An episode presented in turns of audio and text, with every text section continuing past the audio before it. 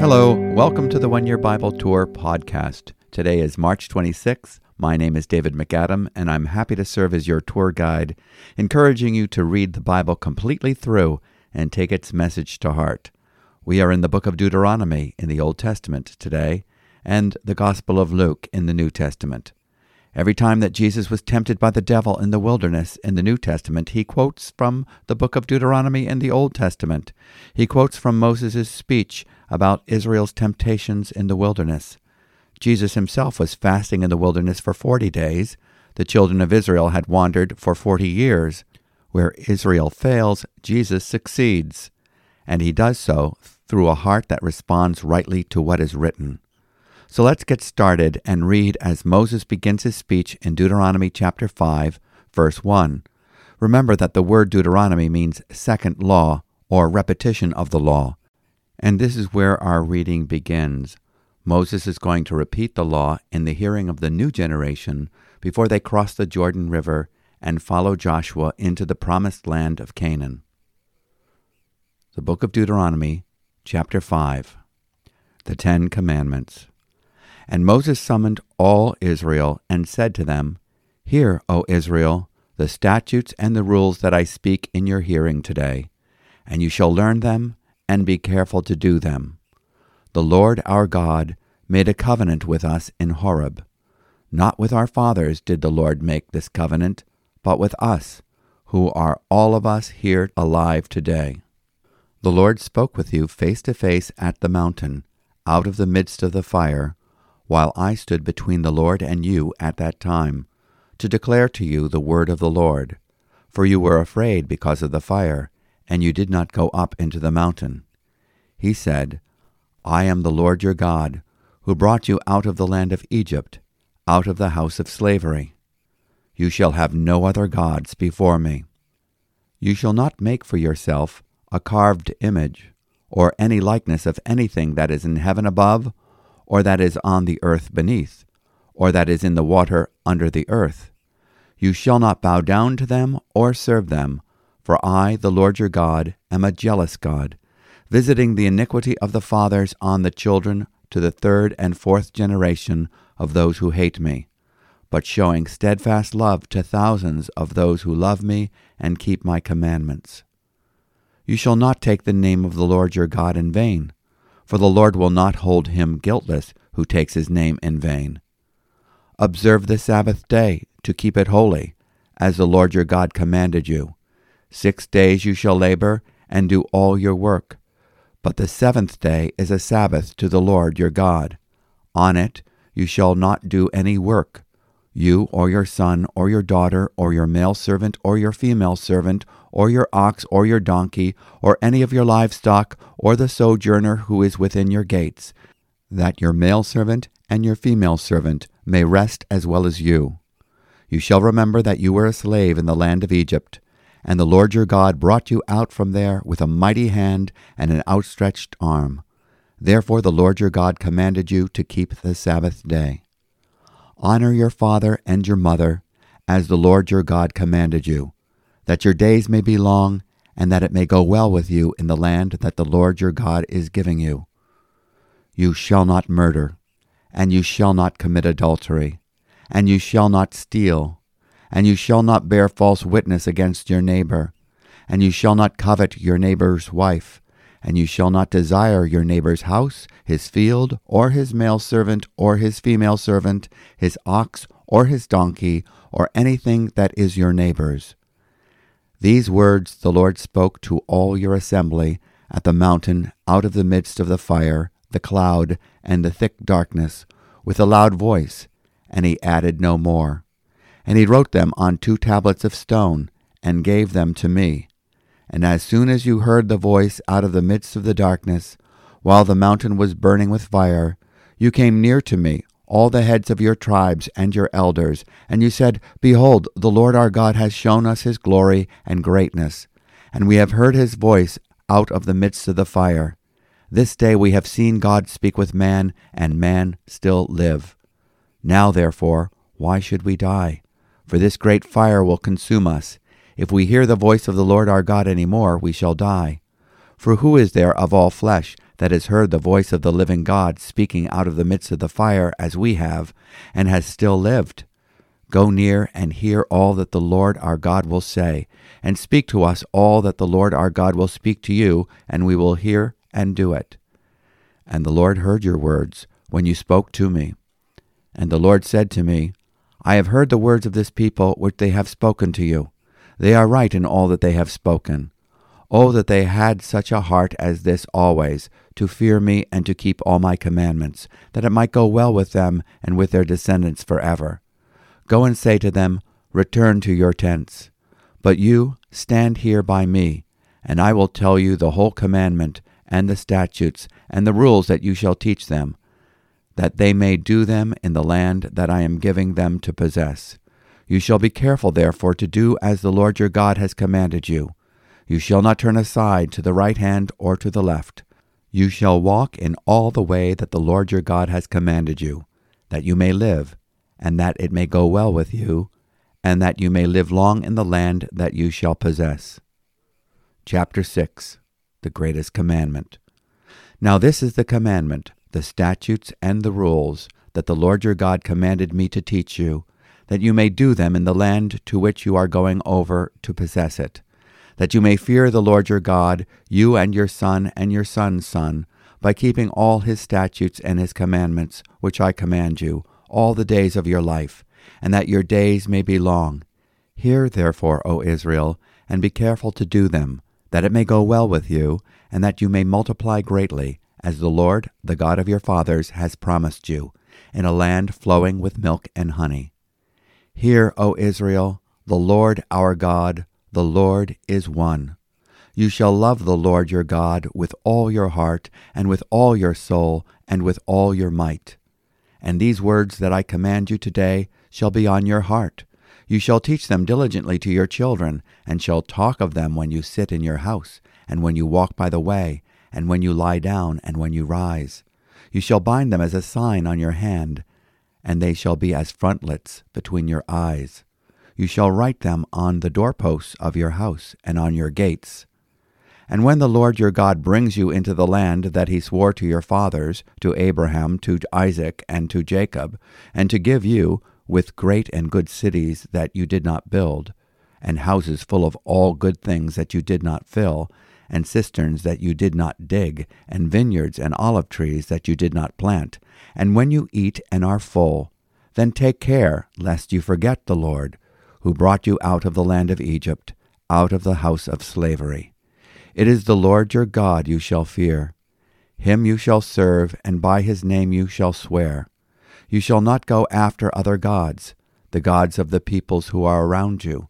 For the Lord your God in your midst is a jealous God, lest the anger of the Lord your God be kindled against you, and he destroy you from off the face of the earth. You shall not put the Lord your God to the test, as you tested him at Massah. You shall diligently keep the commandments of the Lord your God, and his testimonies and his statutes, which he has commanded you.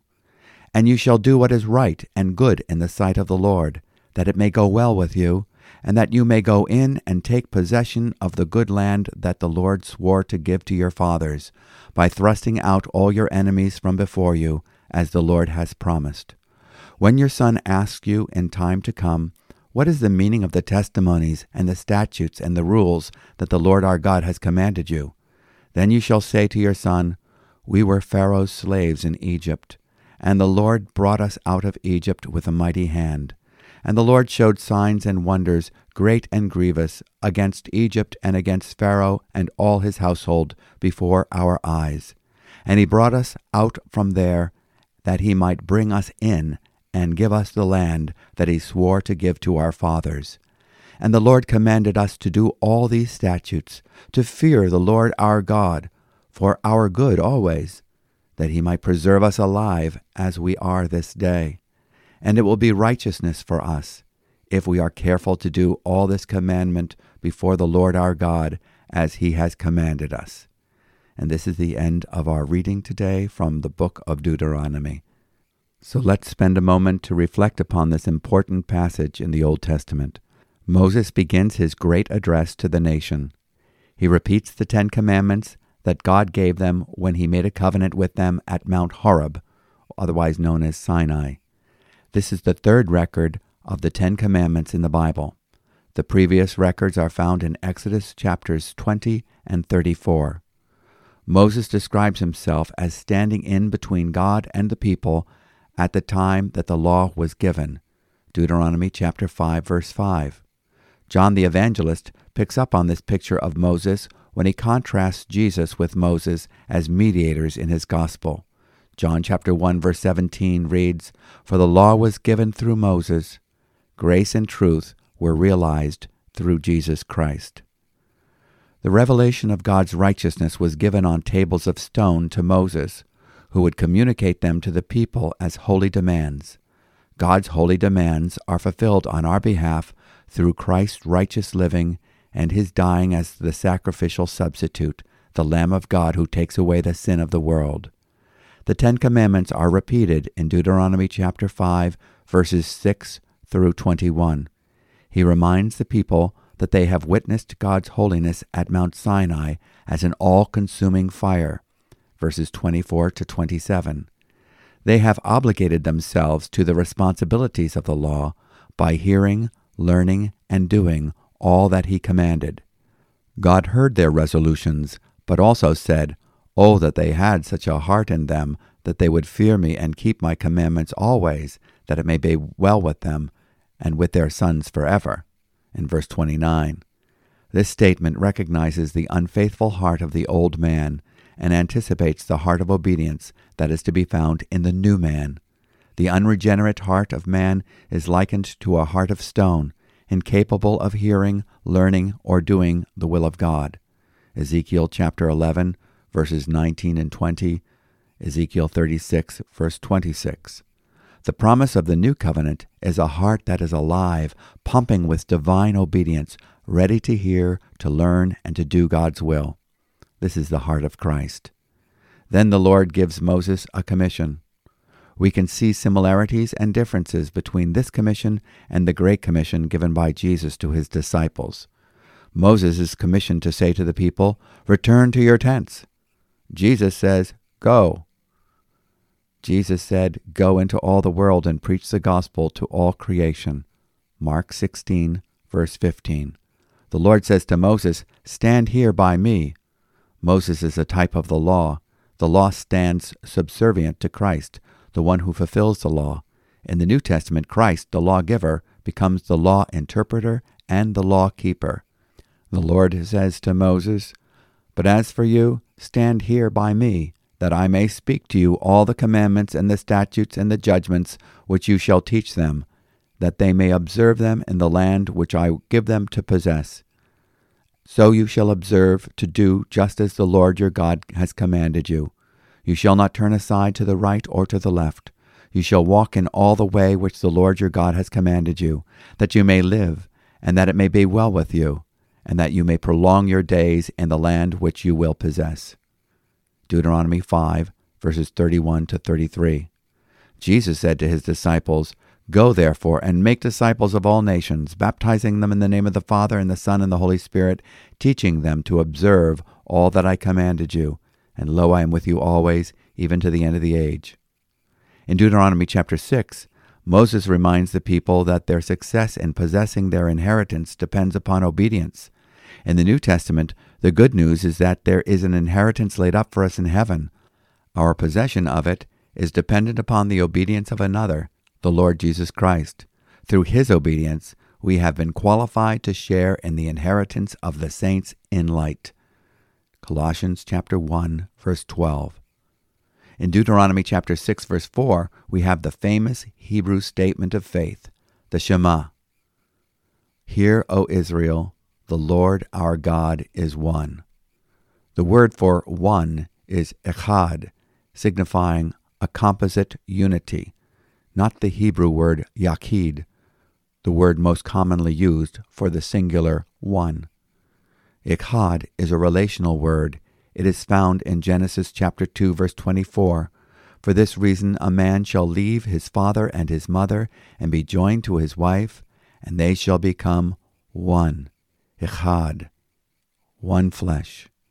The word is found to describe one cluster of grapes in Numbers 13:23, three fighting units coming together as one man in Judges chapter 6 verse 16, or two sticks coming together to be one, signifying the northern and southern kingdoms becoming one in Ezekiel chapter 37 verses 16 to 17. In each of these cases, there is a plurality in oneness. Ezekiel 37 verse 16. And you, Son of Man, take for yourself one stick and write on it, for Judah and for the sons of Israel, his companions. Then take another stick and write on it, for Joseph, the stick of Ephraim, and all the house of Israel, his companions. Then join them for yourself one to another into one stick, that they may become one in your hand. Upon the basis of God's self revelation as a community of oneness, specifically a Trinity, Father, Son, and Holy Spirit, we can understand more clearly the New Testament declaration that God is love. The Scriptures don't merely state that God is loving, but that God is love. Love is a relational word. God in Himself is relational. Love requires the lover, the beloved, and the love that exists between them. The Great Commandment is based on this revelation. God is relational.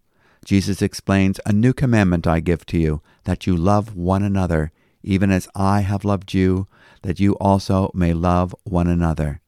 The relationship begins by our hearing what he says about who he is and what he has done to demonstrate his love. In the Old Testament, these facts are reflected in the law and the tabernacle. In Romans chapter 10 verse 17, so faith comes through hearing, and hearing by the word of Christ. When we are introduced by faith to who God is, that is love, and what he has done, he has so loved the world that he gave his only begotten Son, so that whosoever believes him should not perish but have everlasting life, we will want to love him back. We love because he first loved us. 1 John chapter 4 verse 19. You shall love the Lord your God with all your heart and with all your soul and with all your might. Deuteronomy 6, verse 5. Jesus turns the words of command into words of promise. When we put our faith in Christ, we receive the Holy Spirit who sheds his love abroad in our hearts. In ourselves, we fail to love God as we should, but God's love never fails.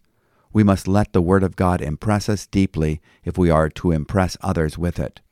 These words which I am commanding you today shall be on your heart. You shall teach them diligently to your sons and shall talk of them when you sit in your house, and when you walk by the way, and when you lie down, and when you rise up. Deuteronomy chapter 6, verses 6 and 7. The word teach, shanan in Hebrew, means to sharpen. Not only are we to hear God's word and meditate upon it until it makes a deep impression upon us, but we are told to sharpen it, prepare it like an arrowhead, so that it can penetrate the heart of those we are teaching. This will include visual aids, the frontlets between your eyes, being diligent to keep them in view, reflecting its truths in the things around you, such as the posts in the gates of your house. We are to help others to hear, to read, to study, to memorize, and to meditate upon the Word of God. After the children of Israel returned from Babylon, the Israelites had portions of scriptures rolled up in a black calfskin pouch attached to their person with four strips of parchment put into four little cells within a square case called a phylactery. This passage reminds us again of the importance of hearing, learning, doing, and teaching the Word of God. The next generation will only be impressed with the Word of God if we are prepared to do all four. We are to communicate the truth about God's character and His work of redemption. We're also to give our children a vision for their future. The reason they were redeemed is so that they can possess what God has promised of a hope and a certain future. Let's listen to these words again.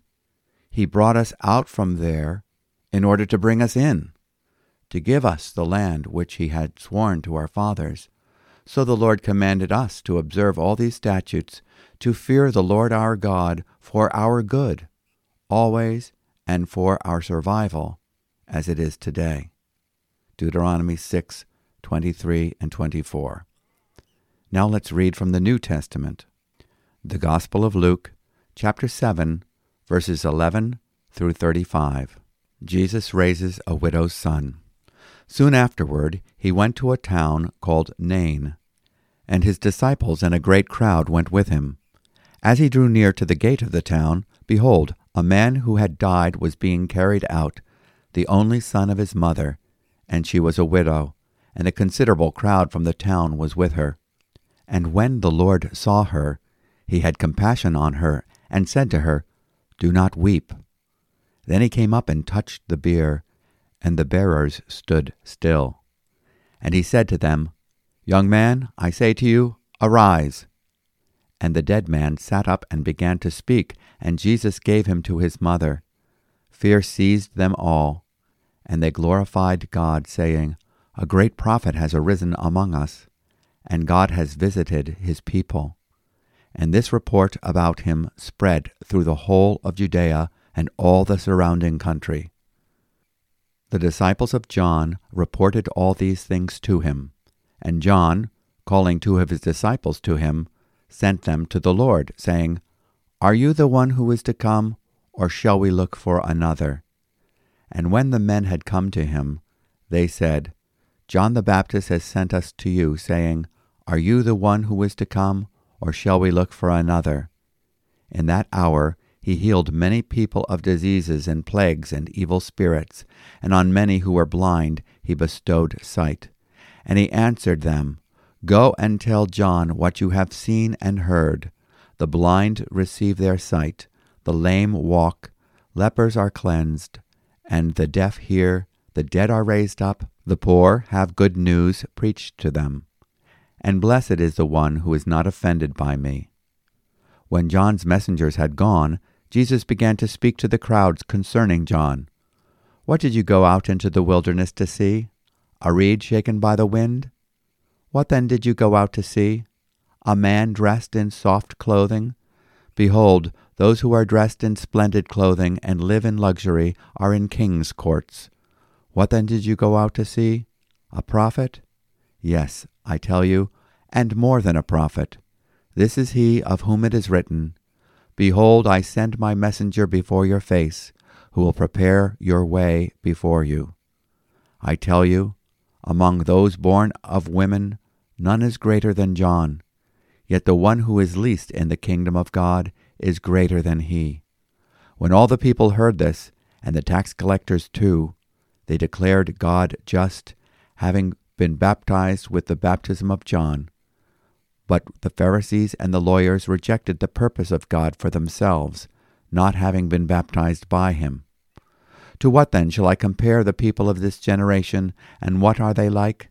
They are like children sitting in the marketplace and calling to one another. We played the flute for you, and you did not dance. We sang a dirge, and you did not weep. For John the Baptist has come eating no bread and drinking no wine, and you say he has a demon. The Son of Man has come eating and drinking, and you say, Look at him, a glutton and a drunkard, a friend of tax collectors and sinners. Yet wisdom is justified by all her children. This is the end of the New Testament reading from the Gospel of Luke. When Jesus approached the village of Nain, he saw a funeral procession coming out of the village gate. He saw a grieving widow who had lost her only son. His heart overflowed with compassion. There is no mention of names in this incident, just widow, only son, and young man. Jesus, moved with compassion, spoke his command to the dead son, Young man, arise. And then we read the resolution, And Jesus gave him back to his mother. What a wonderful foretaste of what Jesus does through his redemptive and restorative work of reconciliation. John the Baptist struggles with doubt. He once had the inner assurance that Jesus was the Messiah, but his current circumstances must have been baffling. Why was he still in prison? He had been locked up for months. Luke chapter 3 verses 19 to 20. Could not Jesus rescue him if he were the Messiah? If Jesus came to set the captives free, why was he still a prisoner? Why were his prayers not being answered? Why had Herod not yet repented? John is a man with passions and questions like the rest of us he was tempted to quit. Like Moses in Numbers 11, verses 10 to 13, Elijah in 1 Kings chapter 19, or Jeremiah in Jeremiah chapter 20, verses 7 to 9 and 14 to 18. John had heard from God that Jesus was the Messiah and had previously borne public witness to the fact. John testified, saying, I have seen the Spirit descending as a dove out of heaven, and he remained on him. I did not recognize him, but he who sent me to baptize in water said to me, He upon whom you see the Spirit descending and remaining on him, this is the one who baptizes in the Holy Spirit. I myself have seen and have testified that this is the Son of God. John's Gospel, chapter 1, verses 32 and 34.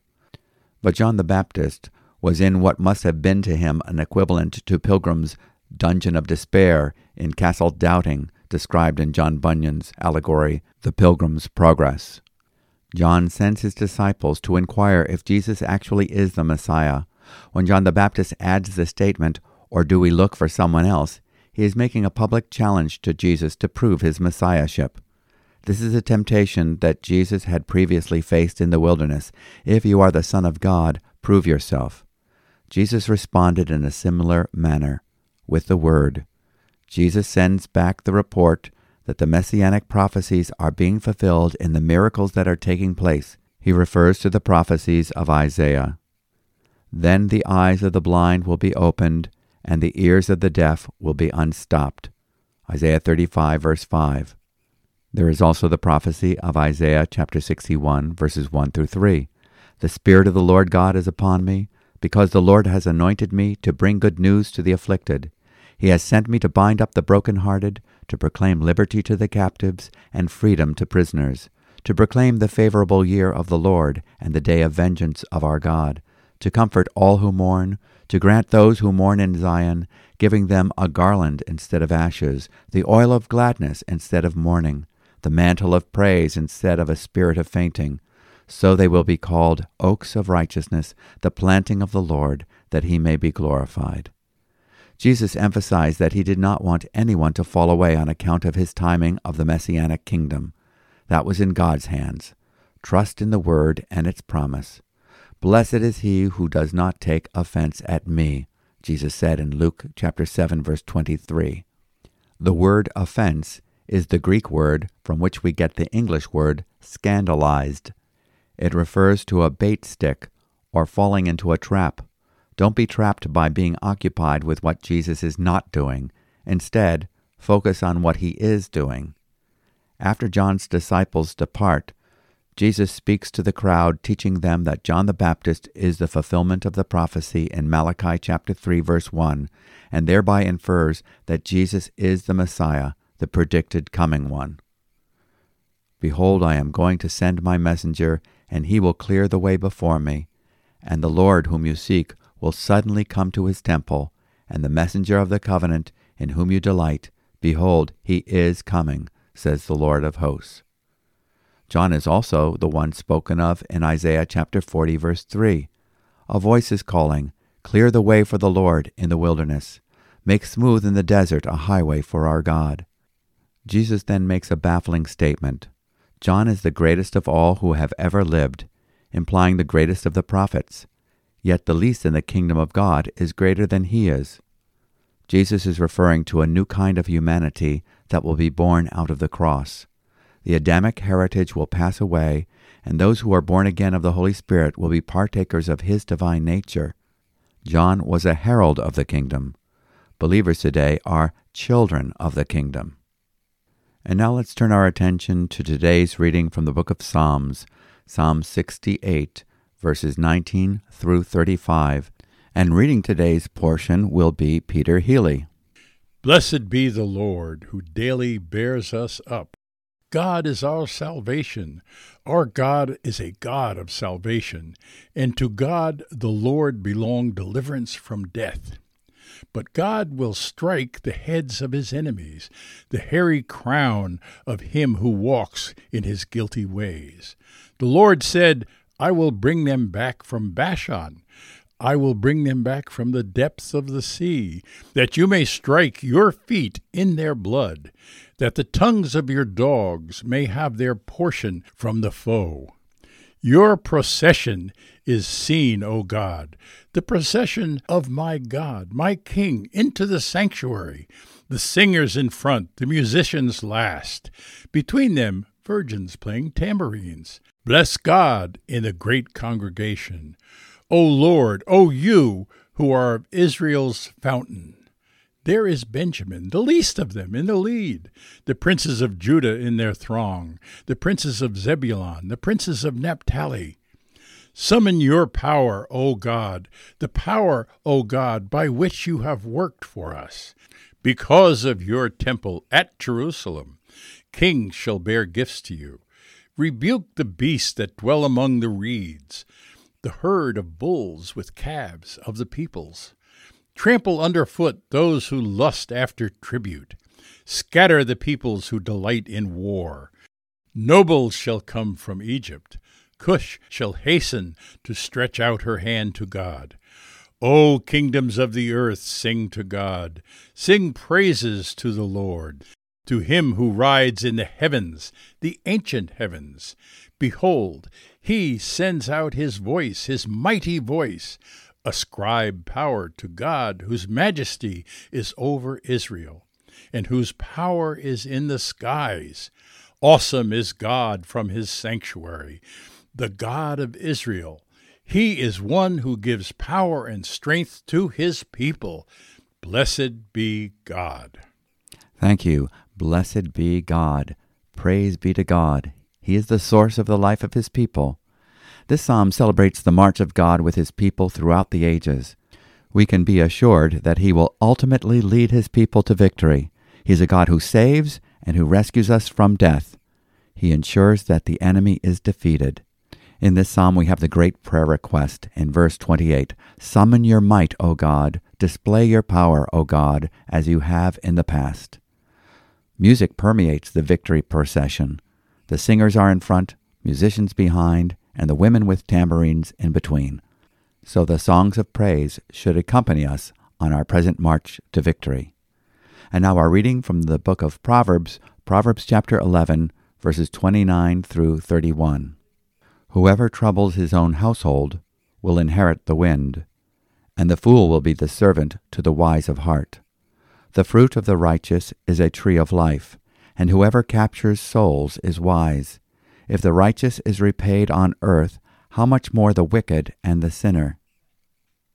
What is gained if we do not heed God's wisdom? An inheritance of the wind? Nothing. The fools who lean on their own understanding will discover that those who trusted the word of the Lord are advancing in what is truly valuable and non perishable. Being right with God through faith in the gospel brings the nourishment of deathless life to others. It is wise to be invested in sharing this good news of how sinners can be put in a right relationship with God through faith in the person and work of Jesus Christ. Let's pray together. O Lord, we are grateful for your self revelation through the Scriptures. It is a privilege to have your word and a privilege to share it with others. You, Father, Son, and Holy Spirit, are love. We are thankful for the demonstration of your love. In love you gave the law, and in love you fulfilled the law on our behalf. While we were sinners, Christ died for us. We praise you for raising him to life. Now the law of the Spirit of life in Christ Jesus liberates us to love others as you have loved us. You have brought us, like the widow's son, from death to life. You have granted to our internal struggles and doubts the indisputable evidence of fulfilled prophecy, including the empty tomb.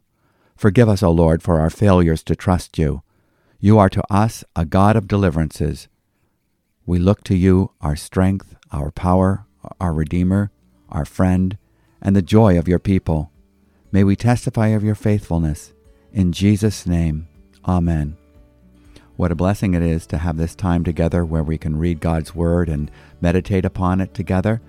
We thank you for your participation and we encourage you, if you have any questions or comments, to contact us. You can learn more about New Life Community Church and our ministries at our website, newlife.org. God bless you and rejoice and be glad in this day that the Lord has made. Shalom.